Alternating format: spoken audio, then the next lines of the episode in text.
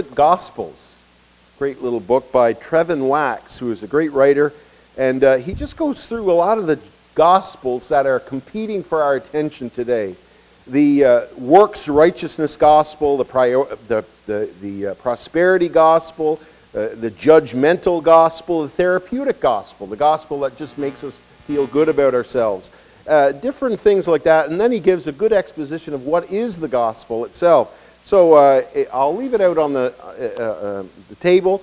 Good book for read uh, on the beach or at the cottage or on vacation or wherever you are. Uh, I'll, I'll leave that out, out on the desk. Proverbs chapter 8 tonight, and uh, as we make our way through Proverbs,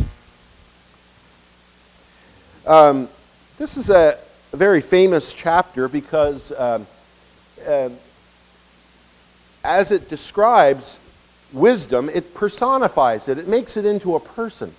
Uh, as, uh, as a, a, kind of a technique or a tool to communicate the uh, antiquity of wisdom, that it goes back before the beginning of the world, and it takes on a voice. And so it, it begins to describe itself in all that it, it does, all its works, where it comes from, and a call to listen to its voice. Now, many people have taken pro, uh, wisdom in this chapter as to be a, uh, uh, a prophecy of Christ, that this is Christ actually speaking in, the, in the, uh, these words. And we're going to see later on that though uh, the New Testament uses language that is very reminiscent of Proverbs 8, and that Jesus is the embodiment of God's wisdom, yet we, uh, it, it doesn't go beyond, I think, just a simple metaphor. Uh, that it, it, it is, it finds its great fulfillment in Christ, but it's still a, a, a poetic tool that is being used.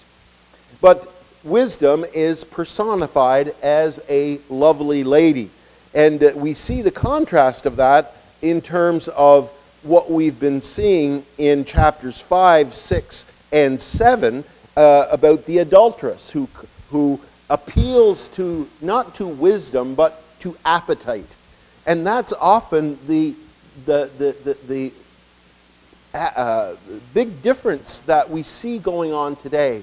That, that the, the devil often appeals to feeling or appetite or how we uh, want the world to be rather than how the world is.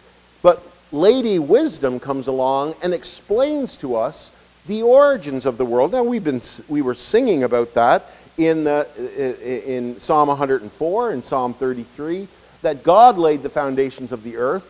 He drew he lays down uh, he creates the world.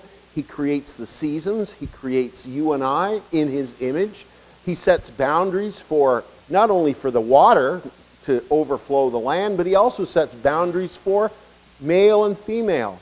He sets authority structures with government and things like that.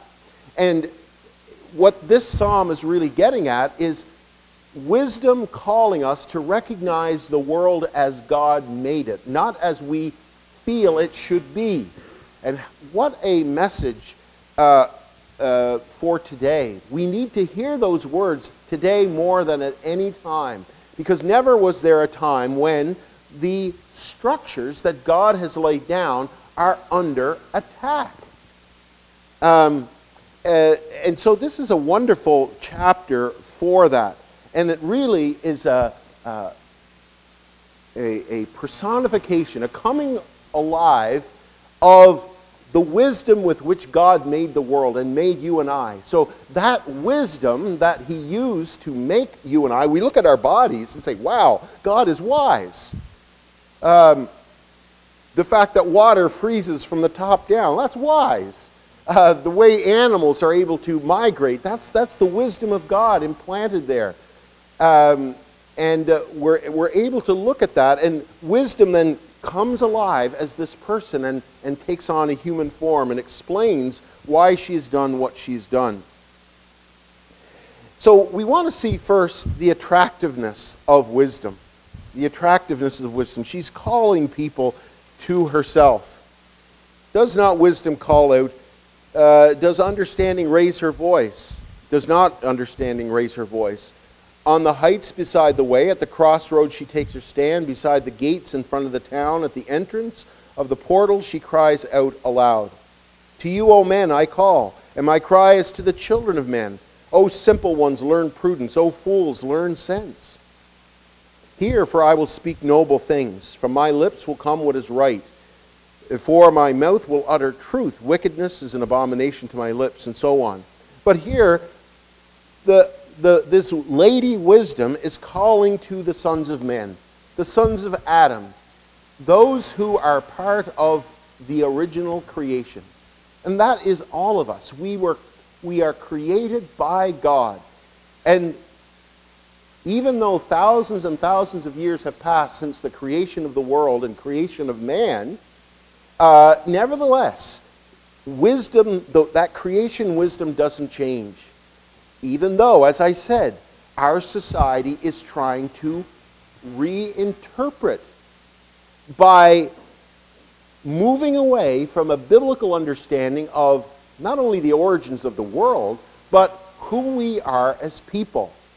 That, that male and female, for example, are not determined by your body, but by your mind, which is extraordinary because the mind is very changeable. The mind goes through moods. And, and yet, people will, they will uh, uh, destroy their bodies. They will cut off parts of their bodies. They'll rearrange their bodies to conform to what is going on in their minds. And so what we find is a attack on the way in which creation has been ordered by God. Whether it's redefining marriage, whether it's redefining life, where does life begin? Uh, uh, uh, Brian and I and Corinne were talking this morning about the, the, the um, uh, laws afoot in California, and, or so one of these states in, in, the, in the west coast um, of the United States, where they are, lawmakers are now discussing the idea of taking a child's life after they come out of the womb. That a parent can still decide, even after the child has been born, whether they can take the child's life. If it's, if it's not convenient for the parent. This is being actively discussed. And we think, where will it all end? Where will it stop? And uh, so that is why wisdom is calling out passionately in every place, on the hikes along the way. In other words, perhaps important points on the road of life, or where the paths meet, when a decision has to be reached in our lives, when we have to consider what are our options, where do we go from here? Wisdom is there. Or beside the gates leading into the city in verse 3, when a judgment needs to be made. Again, there is wisdom. She says, I am all over the place, and I'm trying to get your attention. And he is, what, what wisdom is doing, what she is doing rather, is calling us back to the way in which God made all things. How important Genesis is for us in this day and age. And our Christians ready to stand upon the Word of God. It, it, it, it comes down to what we talked about um, a few months ago, where into the workplace now you have uh, uh, uh, this pressure that's being put upon people to say something that's not true. This person is identifying as a male, uh, uh but it's really a biological female. You must call her him. And by doing so, you're, you're violating not only your own conscience, but you're going up against the truth of God's created order. It's not just a matter of personal preference. It, it comes down to the truth of God that's at stake. And this is wisdom, you see. Anything else is negotiating with, uh, uh, with that. I was on a call the other day, a Zoom call, and it was a, uh, uh it was a meeting of different people, but uh, all these pastors uh, and clergy people had uh, you know, he, she, uh, their personal pronouns as if we couldn't tell by looking at them. And it, it, our world is going crazy. and the problem is, you see, that the church is getting swept into that because we don't want to suffer. Our whole, our whole uh, uh, starting point in life is I don't want to suffer. I don't want that cross. Therefore, I will do whatever I can to avoid that. And it's coming into our workplace, and some of you have shared that with me. And, uh, eh, but it's coming into the church even more dangerously. And that is why wi- the wisdom here calls so passionately. Does not wisdom call? Does not understanding raise her voice? On the heights beside the way, to you, O men, I call. My cry is to the children of man. O simple ones, learn prudence. O fools, learn sense. Learn common sense. This is what it's saying. And so, this wisdom then is shaping the entire life of the community, whether it be uh, on the heights along the way or the paths where, where, where we meet or beside the gates leading into the city. It takes in uh, commerce, it takes in education, it takes in relationships, it takes in government, it takes in all of these different aspects. And he goes on to talk about princes and kings there. By me, princes and kings rule. So he's talking about the lowest of the low to the highest of the high. That's where wisdom is applied. There's no, in other words, wisdom is saying, I have to do with every element of life. And so, uh, the, the, the, the, that is really what uh, Lady Wisdom's teaching is in the rest of the book about how we speak, about how we use our money, about our relationships. It goes on to talk about, well, hard work is better than laziness. And we saw that with the ant, didn't we?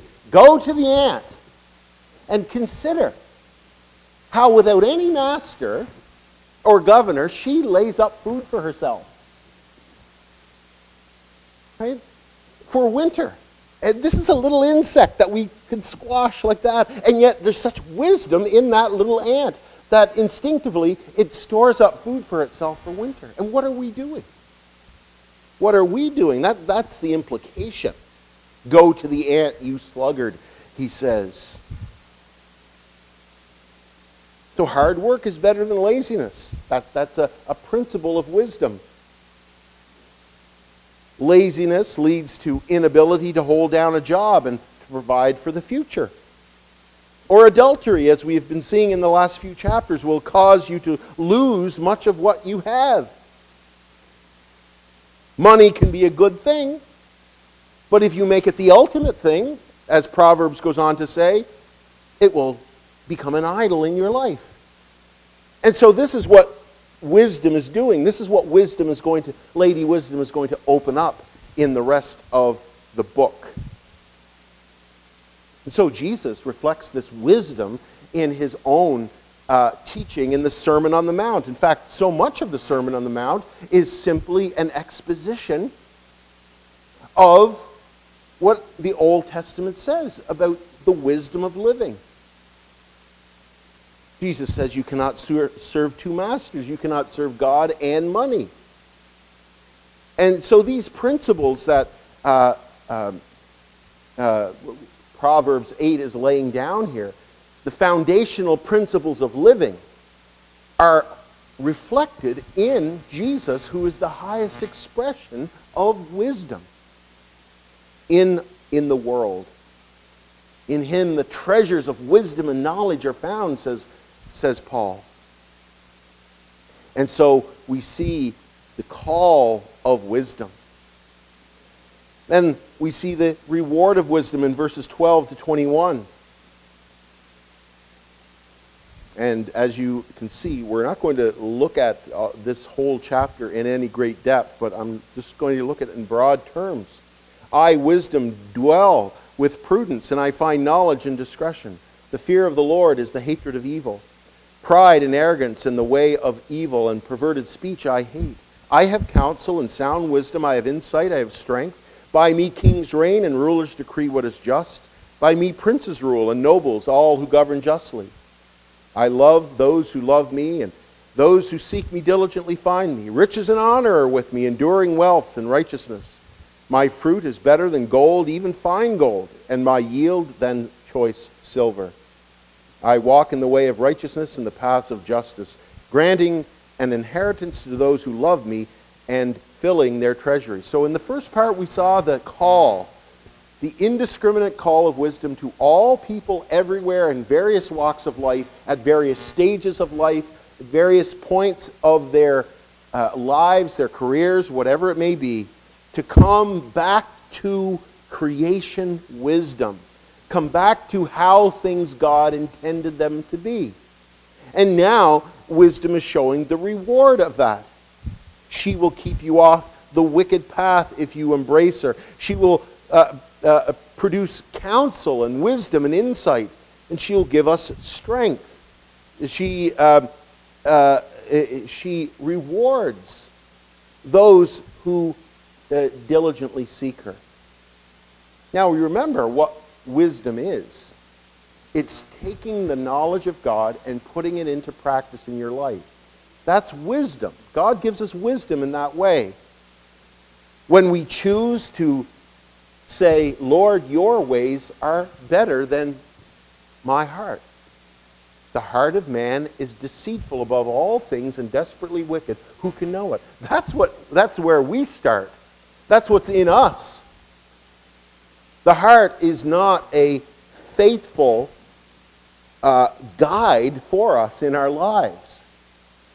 Although you will hear that uh, spoken of at a lot of high school and university graduations over these next uh, few weeks. Follow your heart, follow your dreams, you know, and we fail to realize that the heart is deceitful. That even the Christian heart can deceive us at times. And we need to be ruled by the wisdom of God as revealed in Jesus Christ. And the rewards, of course, are great. He's calling us in many ways here to look to the riches, and he talks here a great deal about riches and wealth, gold and silver, and so on. That's reflected in Jesus' words that a man's life does not consist in what he owns.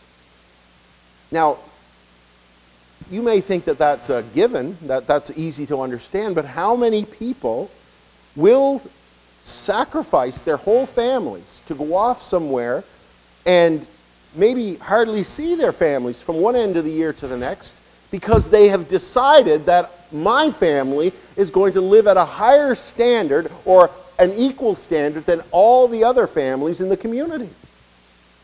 And God forbid that we can't afford to give our children the best skates that Jimmy down the road has. So I will leave my family and I will go out to Alberta and work for $100 an hour, send that money back. My kids won't see me from one end of the year to the next, but that's what we have decided. That's the idea here that people have decided already what life is all about. That money and possessions uh, define our success. And that's what the Bible calls the fool, right? Didn't Jesus tell a parable of that very nature when he talked about a man whose crops grew and, and grew and he, and, uh, he said, what will I do? I'll tear down my barns and I'll build bigger barns. And I'll say to my soul, Eat and drink and celebrate. That's all he could think. He couldn't see beyond his own earthly success. God comes to him that night and says, What? You fool. He's the fool that wisdom is trying to get a hold of here, trying to get their attention. To say, Look, this night your soul is required of you. Where will these things get you? we must be very, very careful as to what we choose to put in front of church, what we choose to put in front of the instruction of God's Word and the gathering together of God's people. We must be very careful that jobs and careers and all these things don't start coming before the, the wisdom of drawing near to God, not forsaking the assembling of ourselves together. That's what wisdom is trying to get a, a hold uh, uh, to give us here. That there is a wisdom that will stand us in good stead for eternity, but the wisdom of this world will perish when, the, when you die. The wisdom to make more money, wis- wisdom to get ahead in all these things. But Jesus says, Come unto me. I am the embodiment of wisdom. I will show you how to, l- not only to live this life, I will show you how to live forever. Rather than dying the death of a million choices and find yourself at the end of your life with nothing. And so Jesus says in Isaiah 55, Why do you spend money for that which is not bread, and your labor for that which does not satisfy? Listen diligently unto me and eat that which is good in Revelation, he says, I counsel you to buy from me gold tried in the fire, that you may be rich, rich in the things of God, and white raiment, that you may be clothed. Listen to what Jesus says again in the uh, Sermon on the Mount in uh, chapter 6 and in chapter 7. In chapter 6 and verse 19, he says this Do not lay up treasure for yourselves on earth, where moth and rust destroy, and where thieves break in and steal, but lay up for yourselves treasures in heaven. In other words, by the, the application of divine wisdom, where he who is last will be first, and he who is first will be last. The application of divine wisdom. But lay up treasure for yourselves in heaven, where neither moth nor rust destroys, where thieves do not break in and steal. For where your treasure is, there will your heart be also. And then in chapter uh, 7,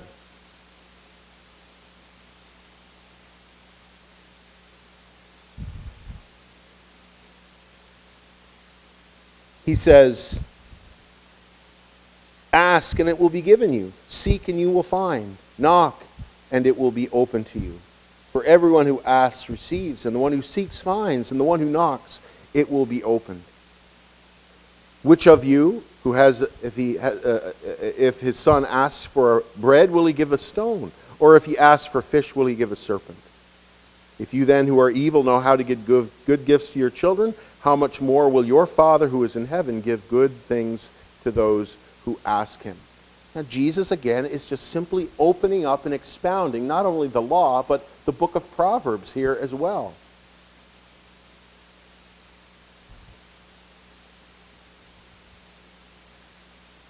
These are things that will stand us in good stead forever and ever. She says in ver- it says in verse 17, I love those who love me, and those who seek me diligently find me. Do we not hear an echo of what we just read there in Matthew? Ask and it will be given to you. Seek and you will find. Knock and the door will be open to you. For everyone who asks receives. This is what Lady Wisdom is saying here. I love those who love me, and those who seek me diligently will find me. Riches and honor are with me, enduring wealth and righteousness. My fruit is better than gold, even fine gold and my yield than choice silver. We can think of the fruit of righteousness, the fruit of the Spirit, as we walk in the Spirit, as we give ourselves to God's way rather than our way, as we sow to the Spirit and not to the flesh. She is like someone who produces this great orchard, whose fruit we enjoy. The righteousness of God that we can live out in our lives which benefits not only ourselves, but also those around us. And so the, uh, uh, there is this focus on asking ourselves, what are we seeking? What wisdom are we following? Is it the wisdom of the world? Or are we following the wisdom that leads to the true riches of Christ? Being rich in the things of God. Even Abraham, though he was one of the richest men of his day, he had sheep and cattle and servants and all the rest of it. He never dwelt on that. He wanted to be rich toward God. That's why he said, he, it, it says that he, he looked for a city whose maker and builder was God. That's why it tells us that the meek, Jesus says, will inherit the earth. The meek will inherit the earth. I remember having a funeral for one Elizabeth McCackern many years ago, and it struck me that Elizabeth was a very meek lady. No pretensions, never successful in worldly ways, lived a humble life, a humble, humble lady. And when I preached at her funeral, this was the text that I used that the meek shall inherit the earth.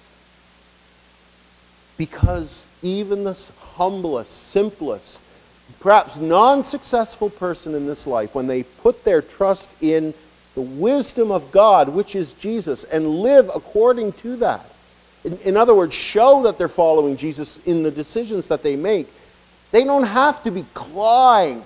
I need that. I need this. I need to sacrifice to get this in life.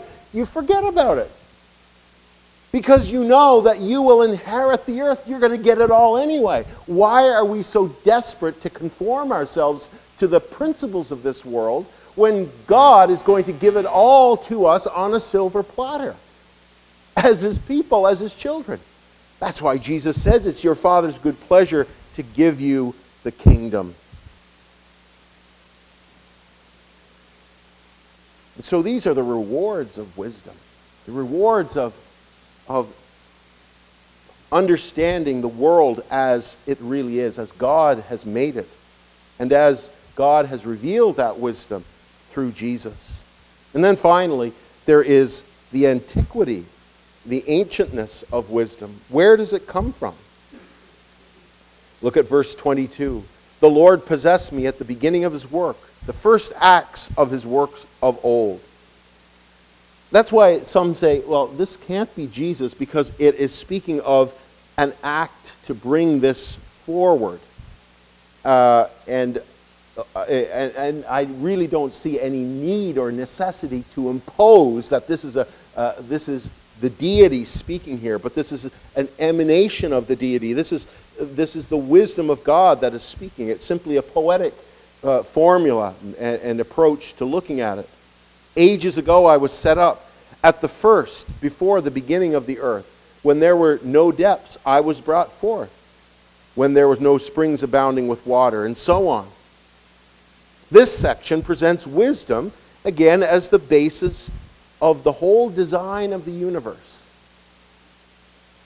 Are you willing to say tonight that there is a set pattern in the world that this earth and we are made in a certain way and that we will not negotiate with that. We will not change the terminology.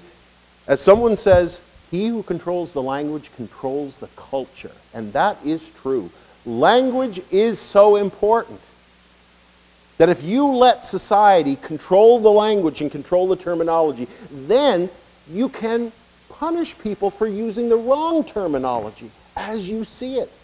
Are we ready then to accept that there is a design that God has made in the universe and that that design is good?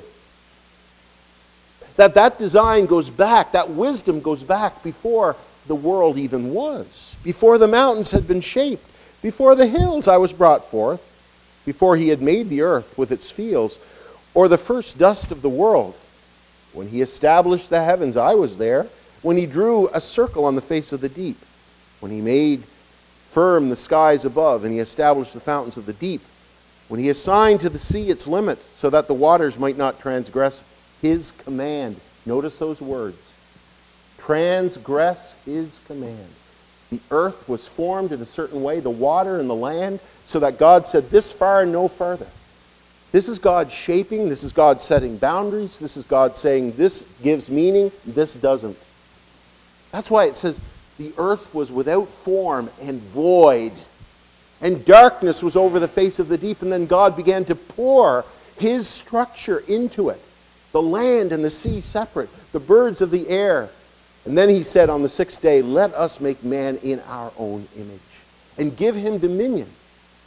And so God made them male and female. He created them.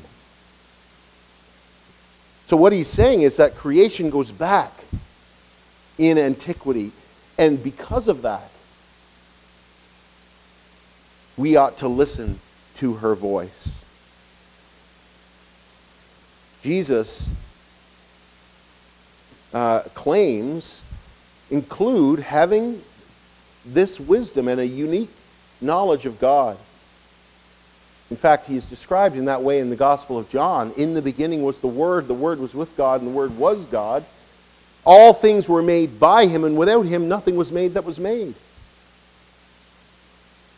Paul saw the fullness of wisdom in Christ. In that glorious chapter in Colossians that we are uh, hopefully very familiar with now.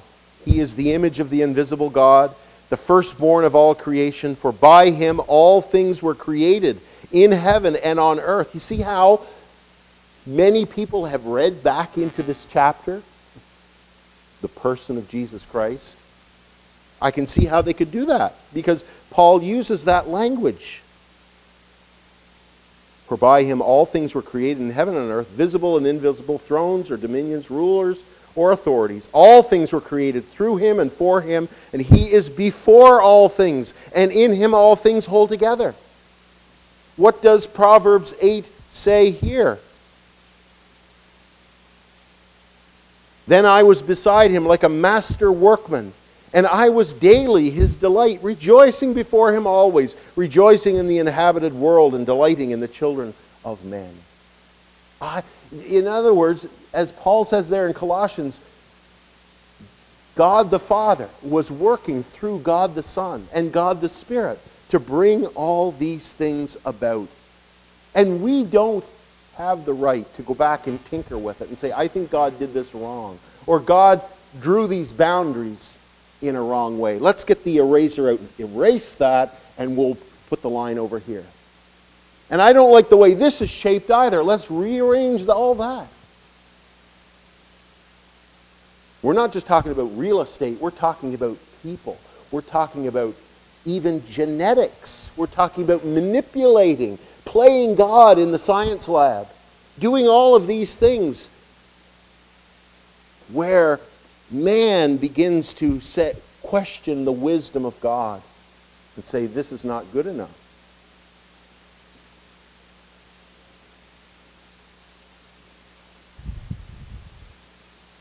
So, wisdom, in other words, knows the order of things.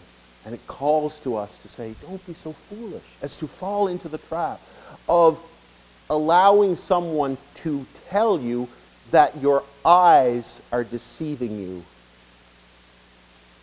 that when you look at that person, it's not what their body says that it is, but it's something else. And you must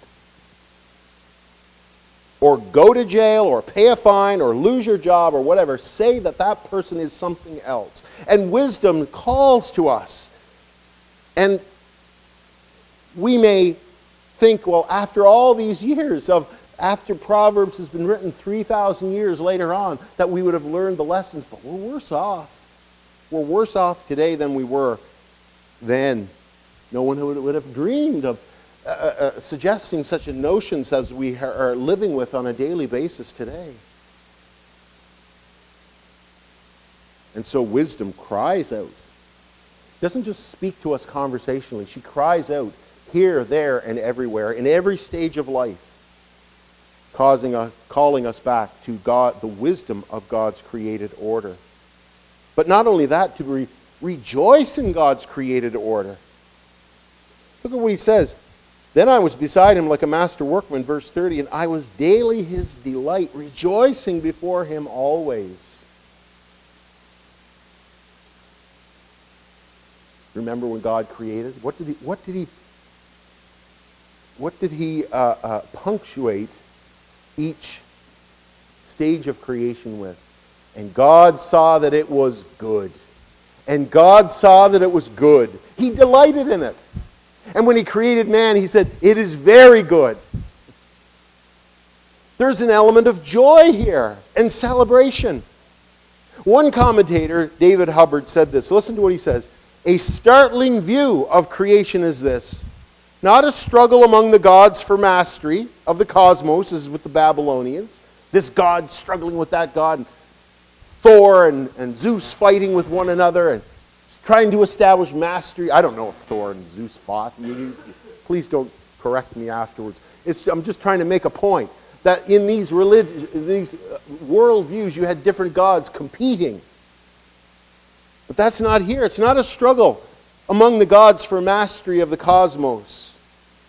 It's not an ageless, gray, grim quest for survival by adaptation as atheistic evolution views it but pure joy enhanced by wisdom herself. That's what God's inviting us into. Not just saying, this is the way I've done it, and you better get in line with what I'm doing, or you're toast. No, He's inviting us to appreciate the joy of His creation, the wonder of His wisdom. Don't we see that? When Paul uh, uh, uh describes the cross in Romans, what does he say? He puts his pen down at the end of Romans 11. He says, Oh, the depth of the riches of both the wisdom and knowledge of God. How unsearchable his judgments and his ways past finding out. Oh, I, he's so full of joy, even though he at one stage could say, I weep over my brethren, the Jews. Oh, I wish they would just believe. It breaks my heart. But when it comes to the display of God's wisdom in the cross, I rejoice. I am amazed. And when I look at God's handiwork, as the psalmist said, I am fearfully and wonderfully made. The psalmist is writing as well with his pen. He's looking at his hand and thinking about his eye and his ears and his, how he was formed in his mother's womb and how he was knit together by the hand of God.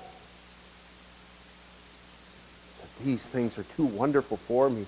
I can't even take them in. I can't even begin. I'm so happy. This is the joy that wisdom possessed at the right hand of God when creation was taking shape. And what people are trying to do today in the name of freedom is nothing but a culture of death and sadness and brokenness. And it's and, and it, it, it's, we're in a world that's gone absolutely mad, but this is not the way it is when we look at the wonderful works of God. Psalm 104, which we sang, O Lord, how manifold are your works! In wisdom you have made them all. May the glory of the Lord endure forever. May the Lord rejoice in his works. Psalm 92 You, O Lord, have made me glad by your work. At the work of your hands I sing for joy. See, we enter into the joy of God's created wisdom when we, when we investigate. How many atheistic scientists, well, they won't tell you about that in the news, but it's going on in the academy where they're looking at things like design in the cell, the information in the cell, the delicate balance of the created universe and all the things that have to fall into place before life can exist. They say it's just too astronomically impossible to have happened by accident. There has to be a designer of some sort. One of the greatest, most famous atheists of the past 50 years, Dr. Antony Flew,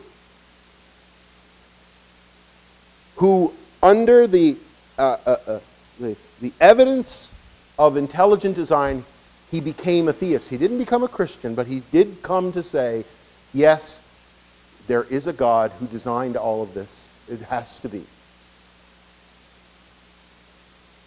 But the Christian can rejoice in the work of God's hands, not only from the creation of the world, but the creation of our bodies and the salvation of our soul. In the most profound uh, point of our joy, that's where our joy really takes off. Amazing grace, how sweet the sound that saved a wretch like me. I once was lost, but now I'm found. I was blind, but now I see. God did it all through the wisdom of the cross. By God becoming a man. And in that flesh, he was crucified and paid the penalty for my sins.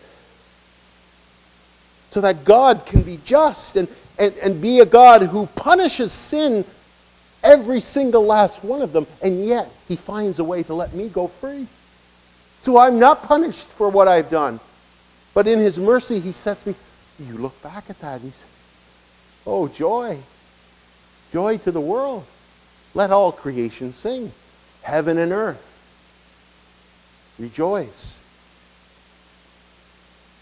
That's the joy he invites us into. And that's the joy we rob ourselves of when we decide, for expedience sake, to fall in with the categories that the world sets for us.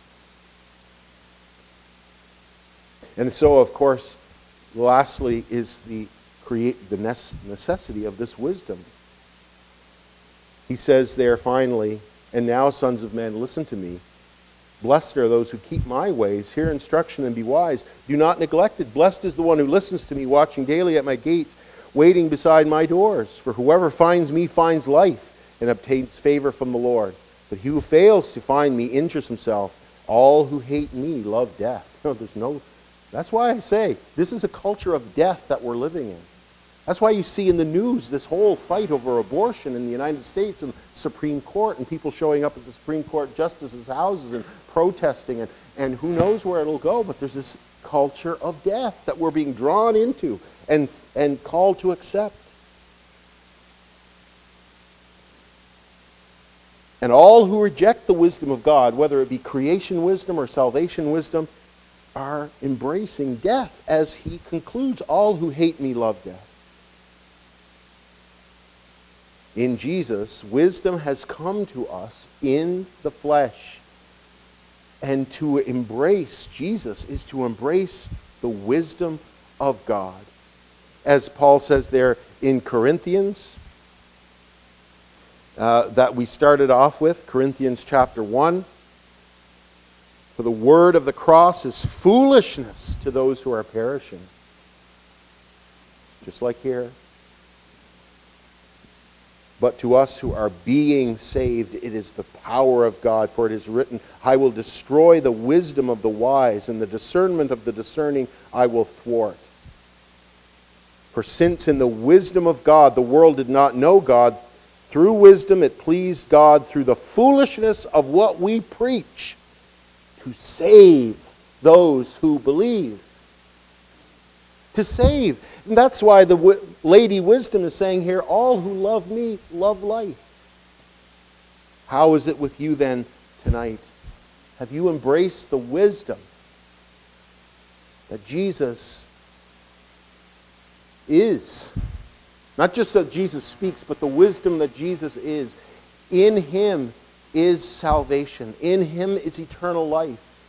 And that begins then, once you understand that, that begins to take over in your family, in your workplace, as we've been seeing in, in, in Colossians. Husbands and wives, sons and daughters, work bosses and workers and employees. It, it begins to take over, just as we saw at the very beginning in, in the, the hillsides and in the city streets and in the paths along the way. So, in order to be saved from this eternal death, we, we are called to submit to Him and receive Jesus as the embodiment of the wisdom of God. And I pray that this is what you are doing tonight. Not keeping God at arm's length, not wait, waiting for the earth to shake under you, but to perceive that in Jesus is the embodiment of God's wisdom toward you and I. And no matter what our station in life, to receive Him is to, re- to emb- embrace God's true wisdom, His eternal wisdom, and His saving wisdom. Let's pray.